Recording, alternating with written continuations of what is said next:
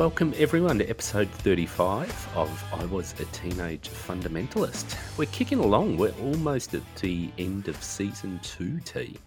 I know it's gone so fast, you know. I actually get really excited every week about the episodes coming out, even though I know what's in them, and even though I've heard them and I've edited them and all that kind of stuff. I but I do. I get really excited about the episodes because uh, it's just so much fun to do this.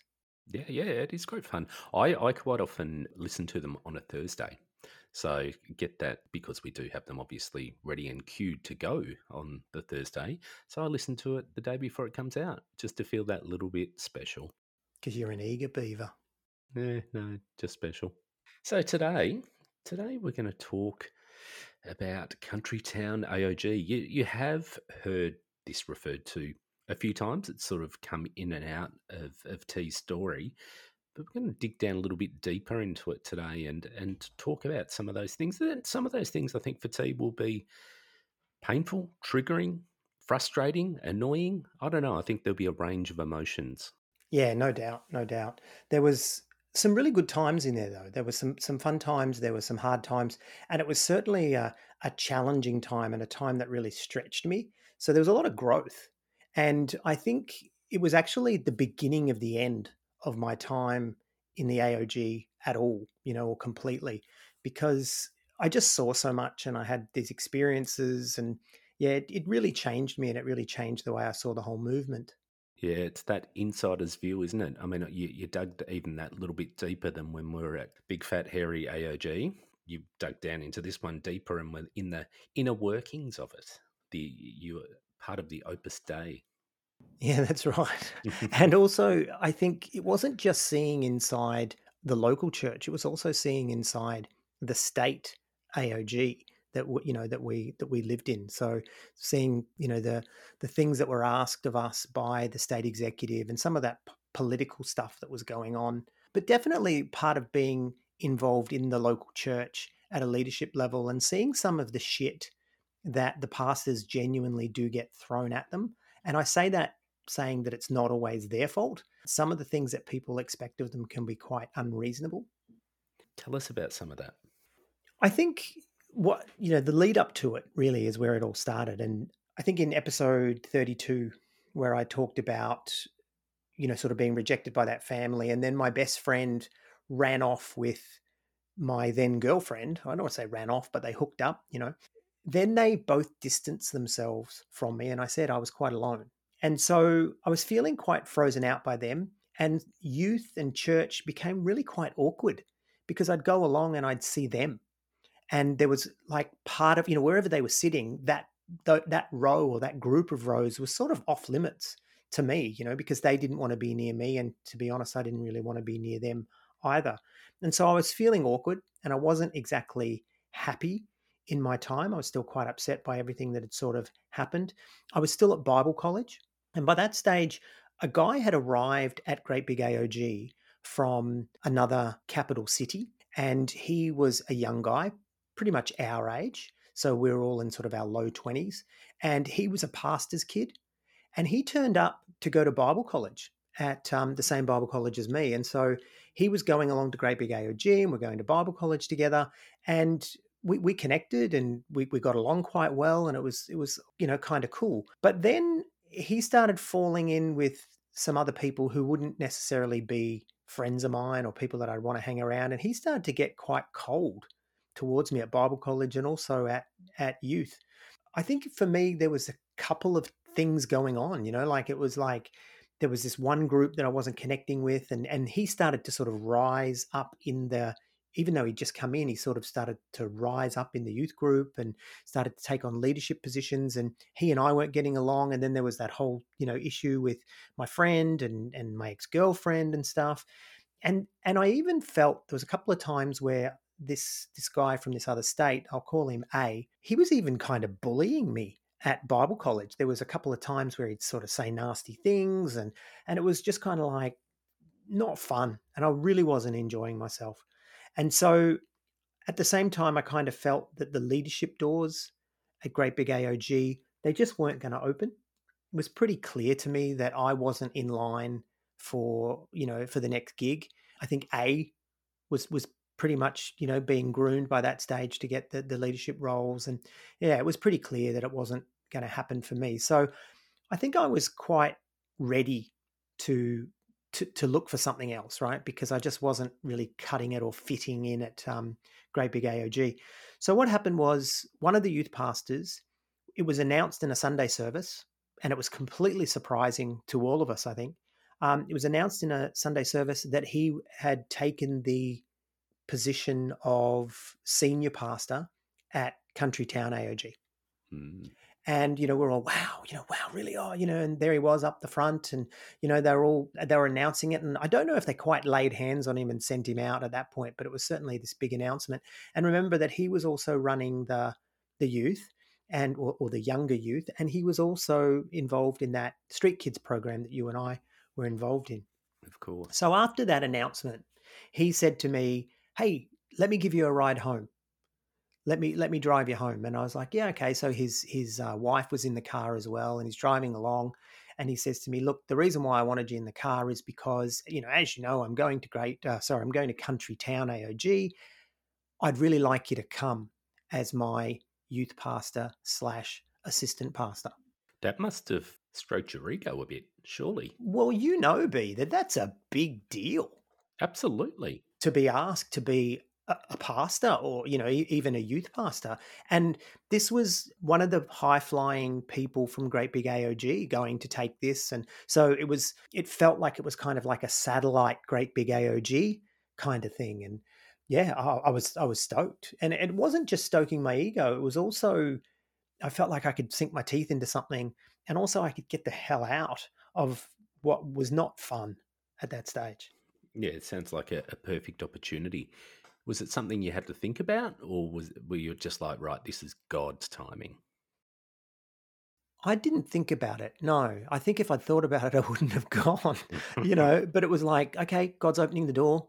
This is it. You know, I'm I'm having it offered to me by you know this pastor, and yeah, man, I I I, I don't think I I thought about it for very long at all, if at all. It was just like, this is it. This is what I've wanted. My you know whole church life was to be in ministry and to be a pastor and and this was it. And this was for me even if I wasn't going to stay there super long it was certainly a stepping stone into you know ministry and even paid ministry I thought.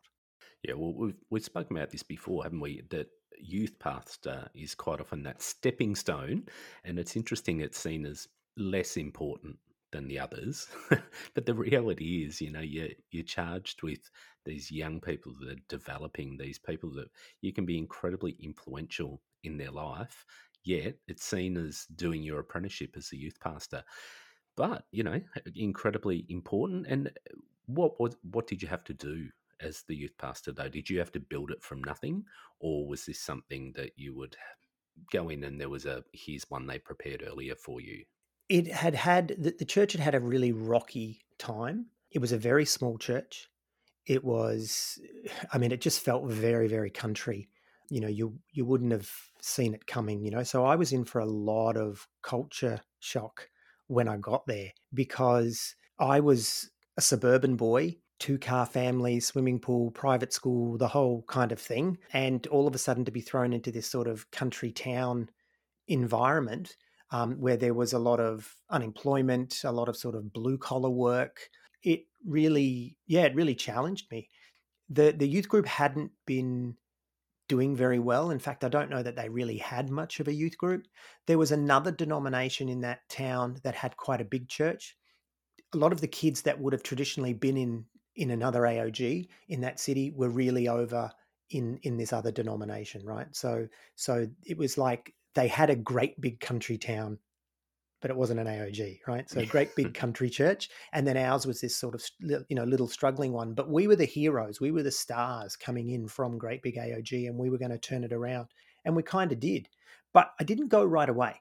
So the announcement happened, but I, I had to, you know, drop out of Bible college right so there was some sort of tying off of loose ends in that and you know finishing off the i don't know if it was the term or the period or whatever was was the way that they broke that down the other thing at the time that there was a state-based youth alive camp and I went along to that. And so we still hadn't gone to Country Town AOG yet. And we went along to this youth camp, and the youth pastor from great big AOG who's going to become the senior pastor. Let's call him Pastor, I don't know, Pastor L.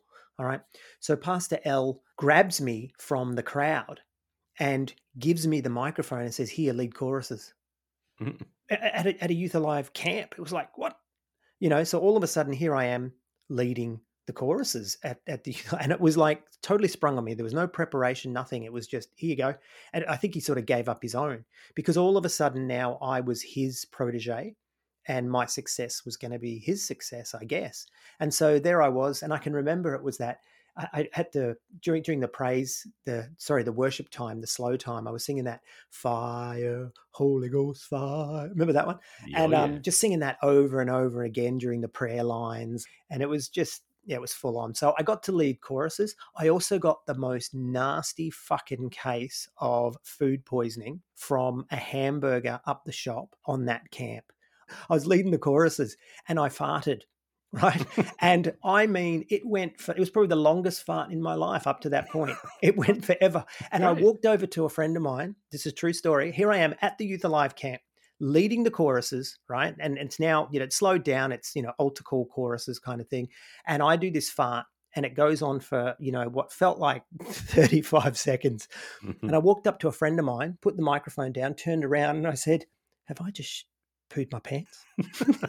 and he looks at me and he goes, No, you're fine. Because I swear to God, I had followed through.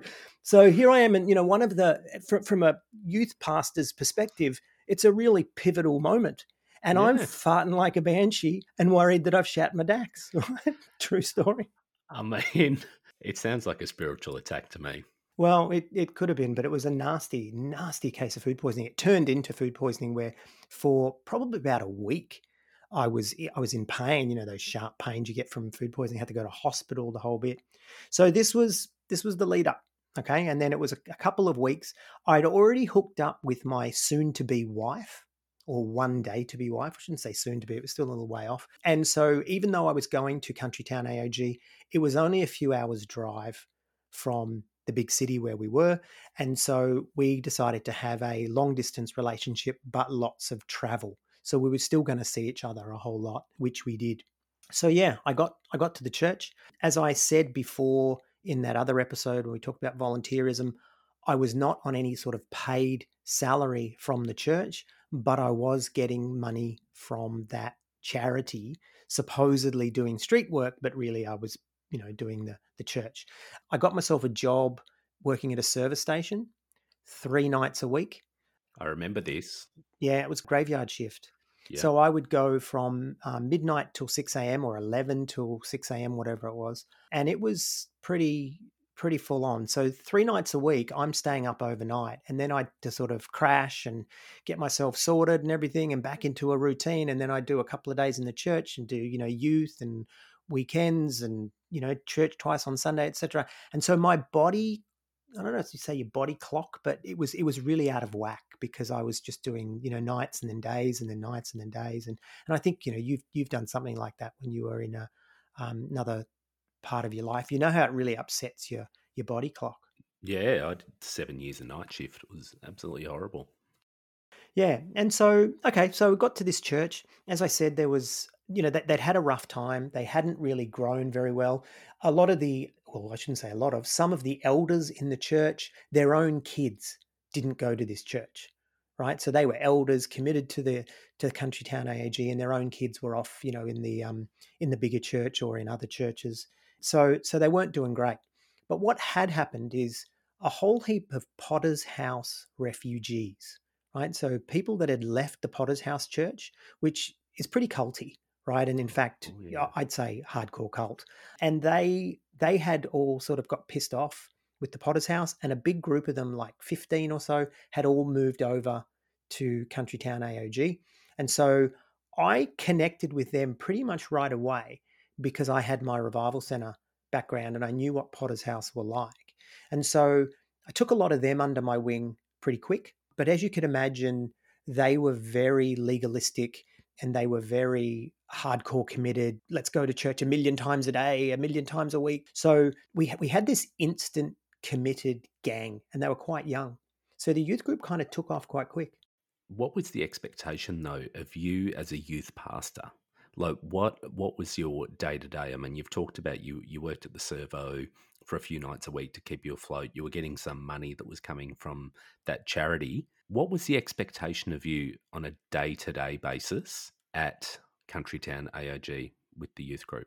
Well, you know, B, that Great Big AOG was all about performance. So we would spend a lot of time upping the performance level of Countrytown AOG.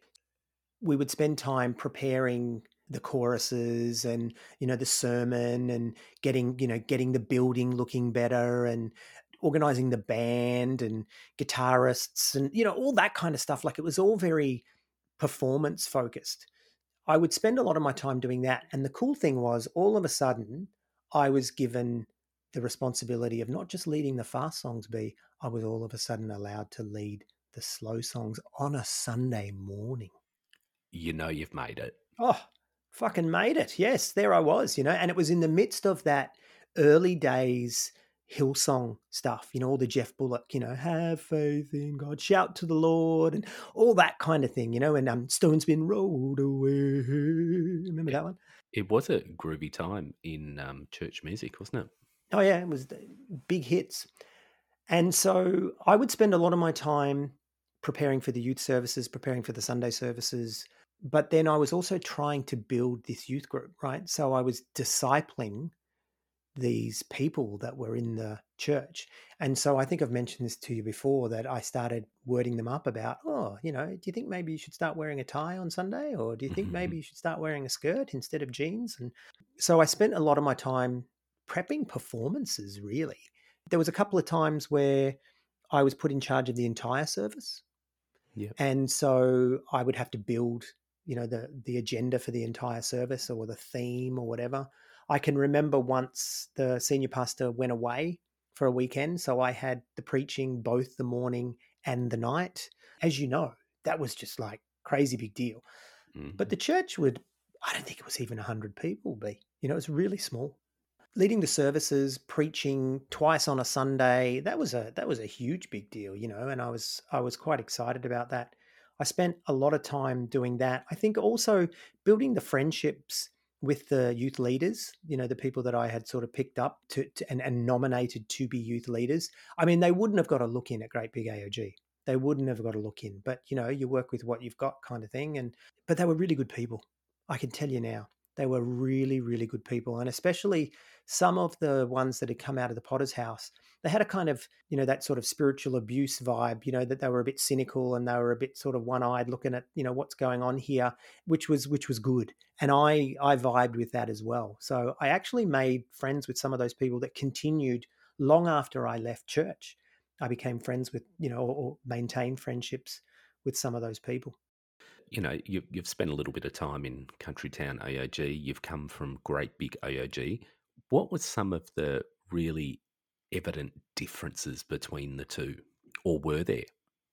Oh, first of all, socioeconomic. Great Big AOG, whilst we certainly had a broad spectrum of people across the economic sort of spectrum, I think down there it was mostly working class and a lot of unemployed people too. And there were people that were on, a lot of people on benefits I think too, and not all of it was unemployment benefits. I remember there was one guy came in one day and he said to the pastor, he said, "Oh, pastor, I think I'm the Antichrist. I think I'm the beast." And the, and the pastor goes, "Yeah, well, if you were, you'd probably be brokering a peace treaty somewhere in the Middle East about now. So I don't think you are." and and everyone knows that the beast doesn't come until you know COVID ushers the beast in. Well, that's right, and and also I don't think that the beast is going to hang around Country Town AOG. Do you? Oh, look, it's a lovely place, but no, no, probably not. Look, the youth group grew really fast. We started reaching out to some of the kids that were displaced and sort of broken, and I think my street work had prepared me for that, working with the street kids. And so they were a great bunch of kids, and I started to really care about them. I started to genuinely care about you know their well-being, but at the same time amongst the adults, the church politics were really quite harsh. There was a lot of people who wanted to be running the performance like we had once upon it well like i had once upon a time and all of a sudden now i was charged with running it and there were some people that they wanted to be running it and they didn't necessarily want me to be running it. So there was a little bit of cattiness and a little bit of carry on like that. The other thing that happened was, you know, and I mentioned this in the I mentioned this in the episode where we talked about volunteerism, is that I was supposed to be running this charity as well down there, but not really. The the senior pastor sent me around to the different uh, churches and asked them if they wanted to join up with this charity if we started it here in you know in country town. And and um, they were all like no no we don't. And it was like oh okay and so you know the, the senior pastor thought we were going to come in and just rally everybody around. They were all going to come back to the aog and we were going to go on but of course uh, that that didn't happen at all. And so they said no we don't want to be part of what you're doing. We're happy to be doing what we're doing. And then there was that whole youth alive takeover thing that I talked about once before as well. So I was told via the senior pastor that the head of the AOG in the state had said we need to take Youth Alive back from this other denomination. This other denomination had this big church, and they had rallied all the different evangelical churches in the city or in the town together to run these big events. And they had it in a basketball stadium, and it was a big deal, and they were doing really well. But the AOG state executive were like, no, we need to take it back. We need to make it an AOG thing. And I, I don't know how that was ever going to happen because we never started to take it back. We never tried to take it back. We were just told that this is what we were going to do. And as I told you, that really rubbed me the wrong way because a lot of those those guys, at least when I was in uh, church life, they seemed like really nice people. They were trying to do good things, and I was happy just to work with them. I didn't feel like I needed to take over at all but that wasn't that wasn't the plan. So so that was hard to take. What what do you reckon it was about the essence of it? Was it about a power thing? Was it about wanting to own that? Was it about theology? Oh no, it wasn't theology. It was totally just about wanting to own it. It was totally about you know Youth Alive is an AOG thing, and we are the AOG. Give it the fuck back. Mm. That's what it was about. Because it made no sense. They were already doing everything that a good Youth Alive program should do. You were saying that a lot of the evangelical churches got on board and they all organised this and put it on together. Did Country Town AOG jump in and get involved as well? Oh, of course, yeah. We got involved and, and I was invited to be part of the Youth Alive board for yep. for that for that group. But, you know, certainly I wasn't invited to be the chairman. Chairman T. To be honest, if they'd given it to me, I wouldn't have known what to do with it you know, because yeah. I wasn't I wasn't ready for anything like that. What probably would have happened is you could imagine Pastor L would have just stepped in, taken over, run it. He would have, you know, done the fast songs, the slow songs, the uh, the sermon, the altar call, taken the offering, the whole bit, and we all would have sat back and gone, "Oh, that Pastor L, he's amazing. He's just like a, another version of Pat Mesiti." That's what we would have said. we would have said that. Fast forward 25, 30 years, and we wouldn't say that. Or would we? Who knows? Don't know. I haven't seen him in a very long time. Don't no. know where he's where he's at, what he's doing. Oh, he's a little bit ranty on socials. You see him dropping some little sermons every now and then. That's for sure.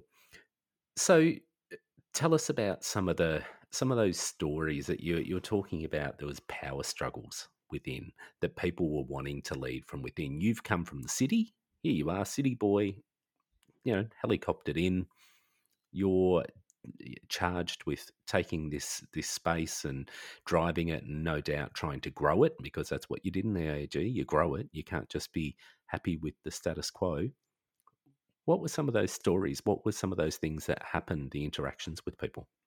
One of the guys who was a thorn in my side, he was like making his own Christian movies, right? So he like he had a video camera and he would get his friends together and they would make Christian movies. Mm. I, am sure kids at school would make better movies than what this guy was making, but this was his ministry, right? I'm going to make Christian movies. And then he, you know, he wanted to preach and he wanted to, you know, lead the choruses all the time and all that. And and he just started to dig you know really dig at me and you know he's talking about me behind my back and and it was it was like high school you know and it was really really hard because i didn't want a bar of it I didn't want a bar of any of that. And he was just weird, right? He was just really weird and just really dorky and and he looked like Jehovah's Witness, if you know what I mean. Like you know, just bad haircut, mustache, tie. Not there's anything wrong with that. Maybe I don't know. I don't want to sound like a, a complete ass. Um, but he he was he was just you know he was just a pain in my ass. And so he would sort of gather some of the young people um, and go and have like Bible studies at his house, you know, at the same time where I'm trying to run a Bible study and and just shit like that, you know. And and that was hard to take because really what I wanted to do is I just wanted to iron fist. Boom. No, not taking any of that shit, you know. But I wasn't allowed to.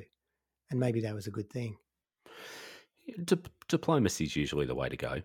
Usually. Sometimes you do have to come in and um, definitely read the riot act, but diplomacy. But you know, how, how did that work? How did how did you feel? You you were helicoptered in, but did you have the backing of your senior pastor there to do stuff? Were you charged with driving stuff? Were you autonomous, or what? What what happened there?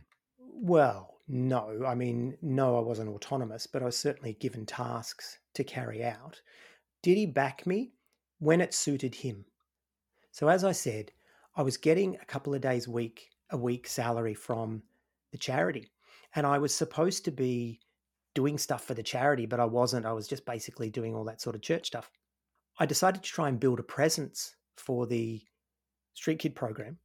And so I started going around to some of the different agencies in the town, knocking on doors and saying, "Hey, we're here, and this is what we want to do. We want to do." And it was it was so oh, it was just so blustery and I had no idea. So, so basically, B, it's like I'm going around to established social services agencies and saying, we're here now and we've come to take over or we've come to, to do a good thing. And so they started asking me questions about abortion. Oh. What's your organization's view on abortion? And I was like, well, that's easy. And off I went on my hyper right, great big AOG kind of rant against abortion, yada yada yada. Yeah. And they sat there and they looked at me, these these two women in in one meeting in particular, and they must have just thought, "Oh, fantastic! He's just hung himself. He's just hung him, you know." And we're gonna we're gonna destroy him. And we mm. called them the feminazis. That's what we called them back then, right? I'm not yeah. saying we should have. That's what we called them back then. So next thing you know, there's a bit of a scandal in the country town that mm-hmm. The country town AOG Street Kids program is pro life and yada, yada, yada. So the community radio asks us to come in for an interview because they thought we've got a story here, you know, and, and they were aligned with a lot of the sort of more leftist leading um, social programs. Yeah. And so we went in for the interview and the guy throws the question out. So, what's your view on abortion? And I was expecting the pastor to come in and go, well, you know, and, and just give the typical evangelical position, right, on, on abortion. Yeah. And I watched him duck and weave and give these sort of non answers in a way that was, now you may say was really smart because he was sort of smoothing things over. But for me at that moment and where we stood, remember how, you know, we thought as evangelicals around something like abortion. Yeah. I was really disappointed because I thought, you've just betrayed what we're supposed to be about as an organization. Now, again, I want to make it clear it's not where I'd sit now, but back then, I was like, aren't we supposed to be straight up? I mean, this is what we believe. And I knew what he believed, but he went on the radio and basically gave these sort of non answers and didn't sort of nail his colors to the mast. Now, kudos to him that he smoothed over that whole drama. But at the same time, I looked at him and thought, what's going on here? Yeah, well, he was certainly a good politician by the sounds of it. You can give lots of answers that aren't answers and duck and weave. So that that seems to work. So what was the fallout from that, or was it smoothed over and you were able to keep going forward? Yeah, it was smoothed over. You know, it's it's funny telling that story because looking at it from where we sit now, you know, I, I just wouldn't have been involved in that kerfuffle at all, right? It just never would have happened. Yet, I, I kind of felt somewhat betrayed, and I kind of felt like we were being hypocrites. That's probably the word. It was very hypocritical what we went in and did on this on this radio show.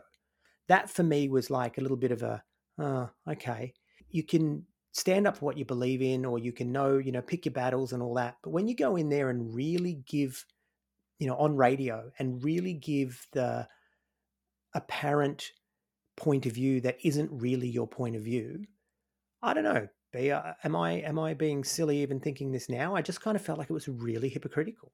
Yeah, look, I'm not sure. I mean, maybe he was trying to protect the space a little bit more and not be too controversial. And uh, I, really don't know. I mean, I wasn't there, but I can certainly see both sides. I mean, back then, I, I, I would have thought the same way as you, though, and thought, why the hell isn't he owning this? Because this is a very clear thing. As a Pentecostal, you do not believe in abortion. Like it's it's really really clear. When I look at it, obviously from the lens I have now, I can see exactly what they did and why they did it. If you're going to restore some sort of uh, relationship within the community and some sort of influence, you don't want to come across as that hard ass, hard right because it just polarizes people. But um, completely get why you would have been disappointed because I would have been too. I would have felt betrayed. Yeah, well, that's that's really how I felt. So that happened, and that left me sort of going, oh, okay, and sort of smarting, you know, because it was like there was no conversation either about, look, this is what we need to do, and this is why we need to do it. And maybe even if there had been, I still wouldn't have understood. But you know, we had some things that were non-negotiables as Pentecostals, and one of them was was abortion, right? So, so that mm. was that. The other the other thing that happened was I decided to put on my own little youth alive rally, really, um, and so I did this down at the beach of and course I, you did. Yeah, exactly. That was tea, right? So I, I, basically did my own little thing and I called it Bay Rock. Right. Uh. And ah. yeah, yeah. So what I did was I got some Christian bands from around the state and I got them to come in and you know we paid them very little but we paid them whatever that was that they asked for but it wasn't very much and we got up the back of a truck and we went to the foreshore of, of, of a beach nearby and we had this big concert and YWAM came and did some mm. performances and you know some some different bands were there it was huge you know and we had country town churches from all around the region turn up for this event. A lot of people from great big aog drove down i don't know if you if you came along it was a it was a it was a big deal. I, I knew it was on and i remember not going but i don't remember why. Don't take it personally but i remember i didn't go and i remember people talking about it though saying how good it was. Yeah of course it was good. Yeah because i did it. Oh yeah, of course. so it was a big deal. Mm-hmm. Okay. Mm-hmm. And and it went really well. The youth group was growing, people were coming.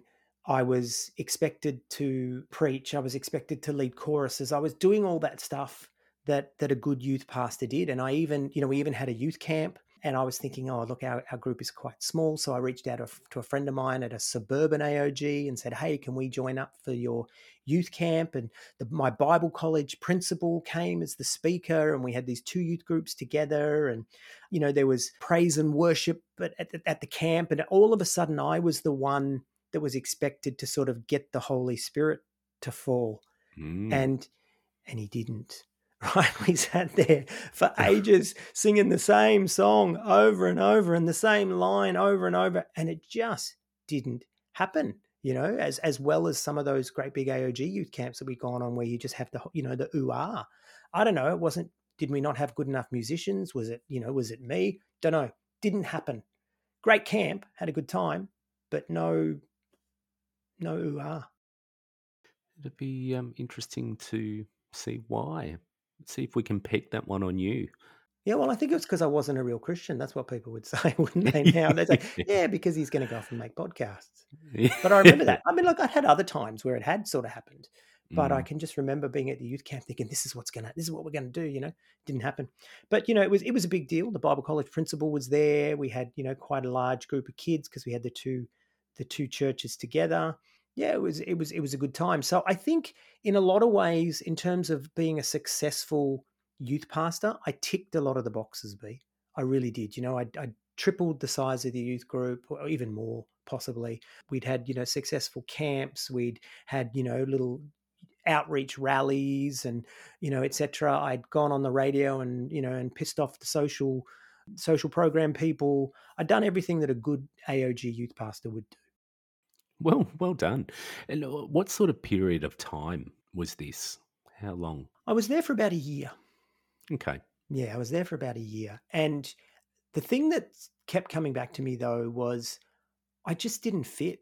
I just didn't fit in this town, and I didn't fit the mold, you know, of of what they needed in that town. They really, you know, it's it's country town AOG. They needed a good country fella or a good country girl to really run the youth group and really understand these kids. I mean, like I said, I was from a, you know, middle class private school, swimming pool, the whole, you know, I just was not made for this. Even though I could run a good production, even though I could run a good performance, I didn't really know what I was doing in terms of communicating and connecting to that to that community. And and I can really see that now. But at the time I just felt like I was constantly coming up against these walls you know? And then at the same time the senior pastor was very controlling and very flexible with the truth mm. you know and not just on the radio right but it, with other people and a, a prime example was when I did the Bayrock thing the group of kids from the smaller sorry from the larger Pentecostal church came along and Pastor L went up and talked to them. And then the next Monday, he comes to me and he says, "Oh, did you see those kids from the other from the other church? Oh, gee, they were up themselves. They were this, they were that." And he was really bagging them out. And then he said, "You know, yeah." And I, I told their parents what they were like. and then he said this to me. He said, "But I'm afraid it's going to get back to their pastor that I'm bagging them out. So what I want you to do is I want you to ring him and I want you to tell him what those kids were like. So that way it's coming from you and it's also coming from me. Mm. And that way it's not going to look like I was just run, you know, I can't remember if he said running off my mouth or whatever, but he basically was orchestrating, covering his own ass for dissing someone else's, you know, youth group, right? Yeah. Swear to you this really happened. So he made me ring this other youth pastor, and I did. And you know what the other youth pastor did to his credit? What's that? He said, Why are you ringing me telling me this? It's not your place to tell me this about the kids in my youth group. And just called me on it. Good on him. And I was in absolute shame, you know, because I didn't even think this. I didn't even believe this about these kids. I had no fucking idea. Mm. And I just crumbled. And I hung up the phone and I said to my girlfriend at the time, I said, This is what just happened. And she said, You were stupid. You should never have done that. Mm. And I mm. was like, But the senior pastor asked me to do it. I was just led with egg on my face and he got away, you know, with, oh, God. And that was another moment where I just went, Where am I? What am I yeah. doing here? Who is this person that's run, got me running around doing these stupid things, you know? And so I started to pray. And I can remember I was, you're praying to leave and I can remember I was in the service station one night. I was cleaning the the glass on the on those big drink fridge doors. Oh yeah. And I said and I said to God, I said, when can I leave? And I had this sense soon, right? Mm-hmm. Came back to me. Now this is something interesting because this actually became quite meaningful later on. That I actually stopped and I said, Yeah, but you said you were coming back soon, two thousand years ago. what the hell does soon mean? And for me in that moment, as you can imagine, later on, it was an unpacking and a deconstructing and going, what does soon mean? And why did he say he was coming soon? In 2000 years, he was a no show, etc. But even then, at that moment in the fridge, I'm thinking to myself, that doesn't add up. And it was like this theological moment in the midst of my own struggle with the church and what had been happening in the church.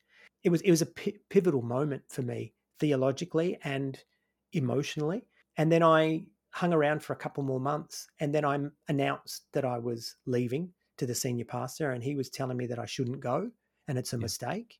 And some of the elders said to me that I shouldn't go. And one elder's wife actually berated me for leaving.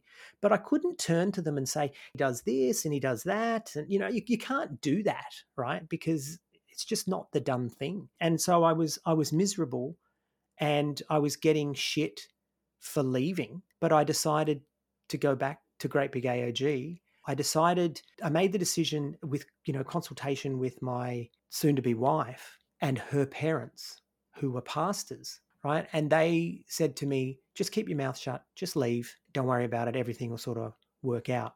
And so I did. I made that decision to go.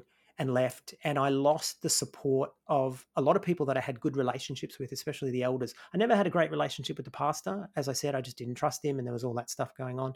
But it was it was kind of hard and kind of sad to go after feeling that I was connected to these people and they were saying, No, you know, you're making a mistake.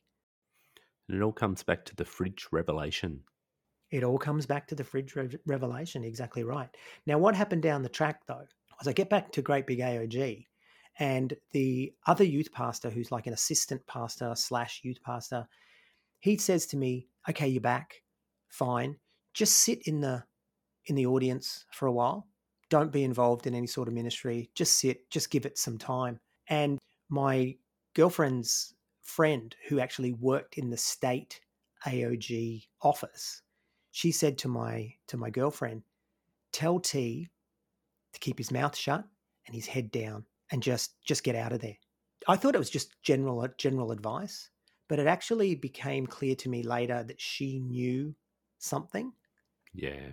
And she knew that stuff was going on. So I had put in my credential for an Assemblies of God ministry, you know, to become a pastor. That was all, you know, in play. But I think what had happened was I think that Pastor L, I think he was worried about what I knew and what I'd seen. And I think yeah. he knew deep down why I was leaving, even though I never said it to him, right? And I think he was afraid that I was going to go back and tell everybody what I saw. Yeah. And I'll, I'll make it clear I never saw anything illegal. I never saw any, you know, mismanaging of finances or anything like that. I'm not making any sort of those charges. It was just, it was just shitty and it just wasn't good. And it's not the kind of things, you know, that you would do with people and the way you treat people. And I think what happened was he went back and I think he went back to everybody at Great Big AOG that sort of mattered and he told them his version of events. Mm. So while I was told to keep my mouth shut and not defend myself in any way, at the same time, he went around and just started running me down to to everyone.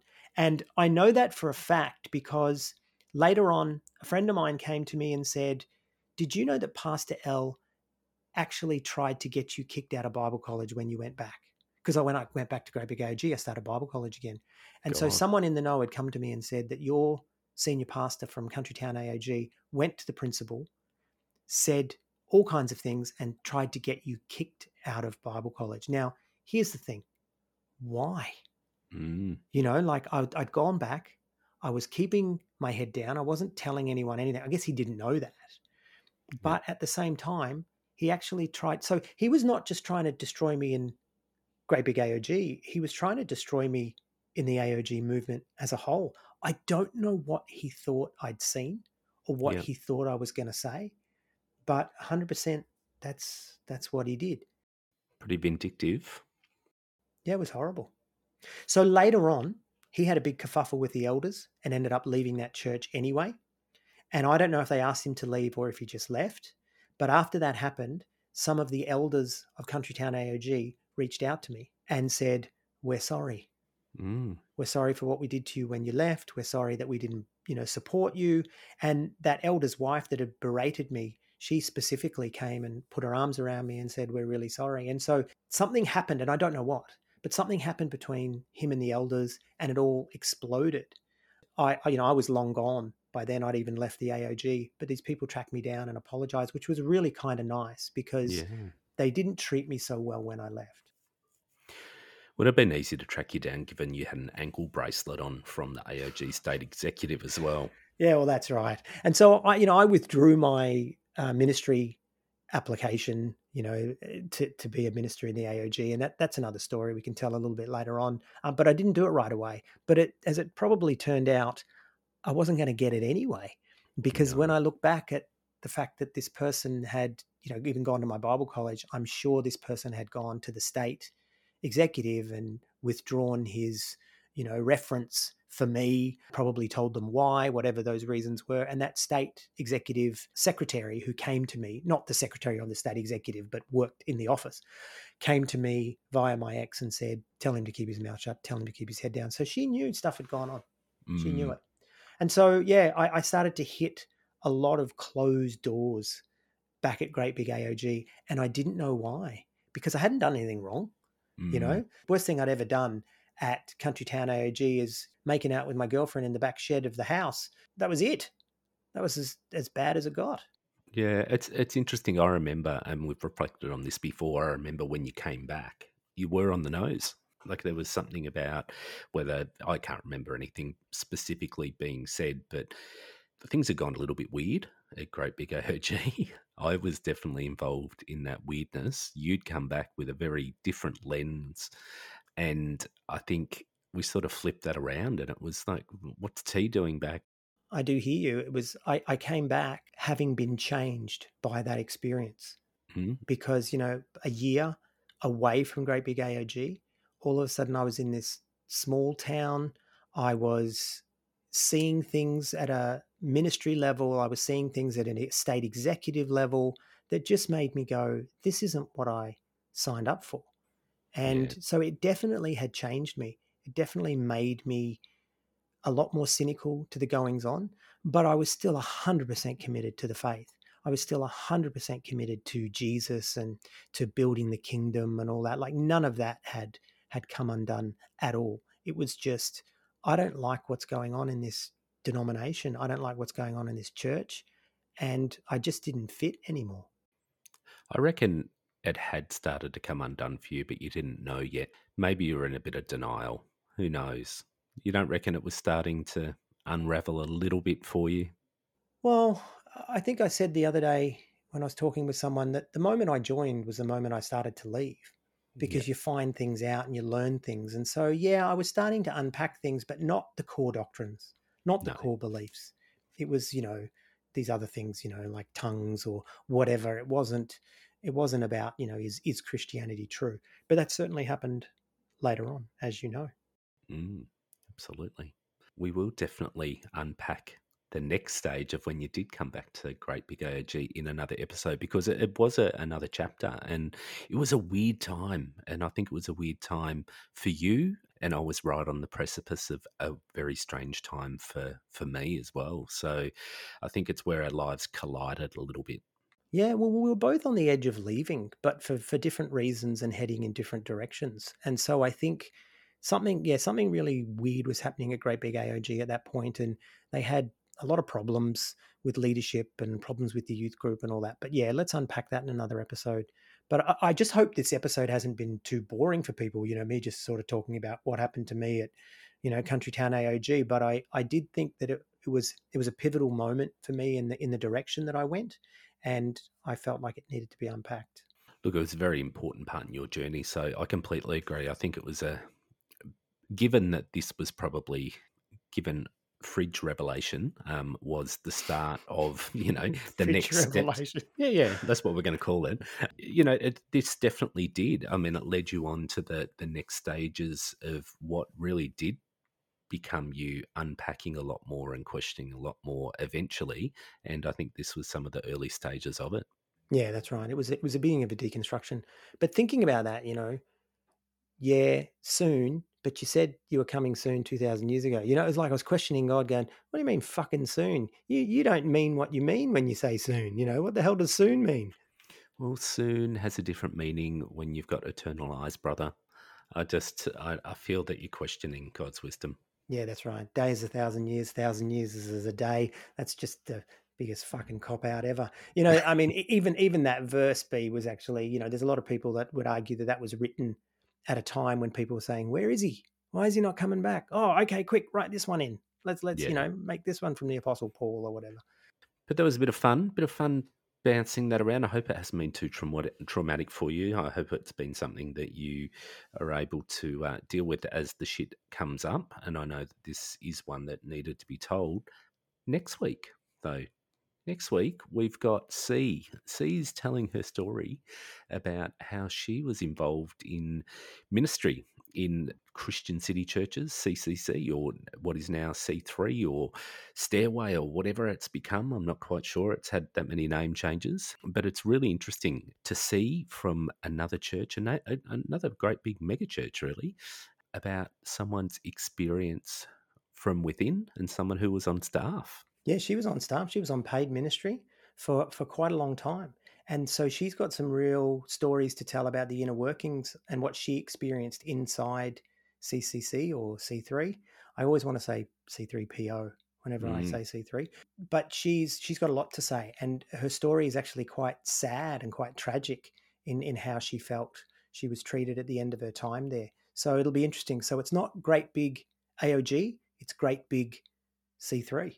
Yeah, and it's it's definitely a, a really interesting one. It's some some good conversation there. So looking forward to sharing that with everyone. Very good. I'm going to cue the music, B. Kick it. So there it goes. Thanks for paying attention and asking me the questions. You didn't ask me how did that make you feel. I purposely didn't ask you that. I am keeping that one for next week, maybe, or the week after. Pr- yes. Fuck you. Yeah, thank you very much. I'll see you next week, Pete.